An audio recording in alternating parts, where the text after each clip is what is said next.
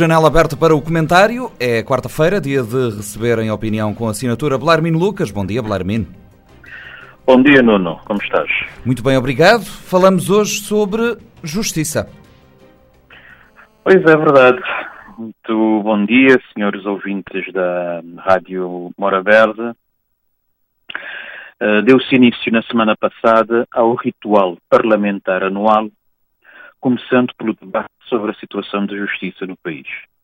A justiça, esse bem essencial de qualquer comunidade organizada politicamente, cujo acesso é considerado um direito humano e está constitucionalmente consagrado como um direito fundamental dos cidadãos, faz as honras de abertura dos debates parlamentares de imperativo legal.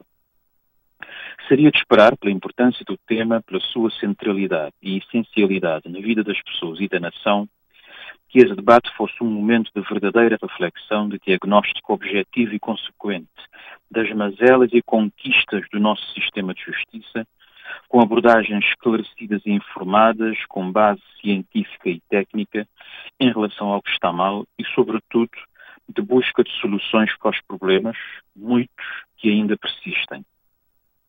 Afinal, o Parlamento, pelas suas funções e competências constitucionais, por ser supostamente a voz do povo em nome de quem a justiça é feita nos e pelos tribunais, tem responsabilidades inescapáveis nessa matéria, em relação à qual deve ser, supostamente, parte incontornável da solução e jamais do problema. No entanto, aquilo que se viu foi mais do mesmo, transpondo-se para esse debate a fórmula básica do figurino e conteúdo dos debates parlamentares em Cabo Verde, com os sujeitos parlamentares oscilando entre a fantasia de Alice no País das Maravilhas, que é menos inocente do que se possa pensar, e o catastrofismo alarmista do Armagedão. Pelo meio no jogo hipócrita do assacar de culpas mútuas, como se os problemas que persistem no sistema tivessem começado a existir na semana passada e não houvessem responsabilidades acumuladas ao longo de 45 anos de independência, dos quais 30 em regime de Estado de Direito Democrático. Os recentes acontecimentos no país, durante os quais o sistema judicial esteve sob os holofotes da opinião pública, objeto de críticas e acusações de enorme gravidade, com posicionamentos e atitudes inimagináveis por parte de determinados sujeitos, deveriam a pensar que o debate este ano seria mais do que um ritual político estéril, mas uma verdadeira oportunidade para os parlamentares se debruçarem, de forma consequente e responsável, sobre esse tema e lançarem as bases de um consenso nacional que leve a um mais do que necessário pacto de regime sobre esta matéria. Infelizmente, não foi o que se viu ou ouviu, repetindo-se tragicamente a sensação de déjà vu e tirem-me deste filme que nos fica ao cair do pano de mais essa edição de ópera bufa ou folhetim barato de arremedo de debate parlamentar. Entretanto, os cabo-verdianos vão vivendo a sua vidinha numa corrida de obstáculos permanentes e engolindo um sapo todos os dias para sobreviverem, sendo a justiça, em muitos casos, um dos maiores. Há dias, no âmbito da minha atividade profissional como advogado, fui notificado pelo Tribunal para uma diligência no âmbito de um processo civil que deu entrada em juízo no ano de 1987. Não pelas minhas mãos, obviamente, que no ano de 87, a data em que o processo se iniciou, estava eu a terminar o primeiro ano do curso de Direito. O ilustre advogado que iniciou o processo já há muitos anos que não está entre nós e o meritíssimo juiz que agora herdou o barbicacho tinha seis anos de idade à data em que o mesmo teve início. Pelo caminho, as partes iniciais faleceram, houve habilitação processual dos herdeiros e ainda há muito pano para manga.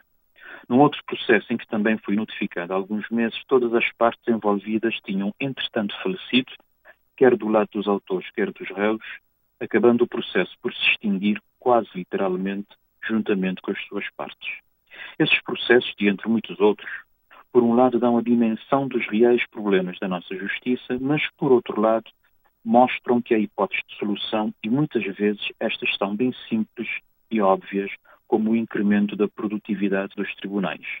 Efetivamente, por um lado esses processos constituem exemplos quase anedóticos e caricaturais dos eternos problemas de morosidade e das longas pendências processuais nos nossos tribunais, Por outro lado, a sua movimentação, a par de muitas dezenas de outros processos do tipo, são o reflexo da produtividade e proatividade de dois jovens magistrados vêm fazendo a diferença em termos de movimentação processual na vara civil do Tribunal de São Vicente, o que nos confirma que, efetivamente, as causas dos problemas e concomitantes soluções podem ser bem mais simples do que parecem.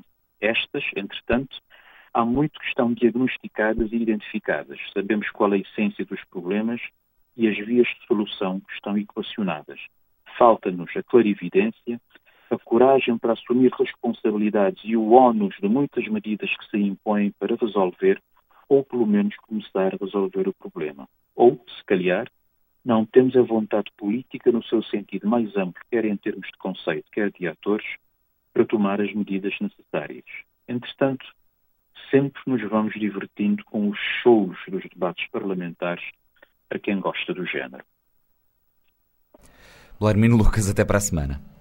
Até para a semana, Uma boa semana.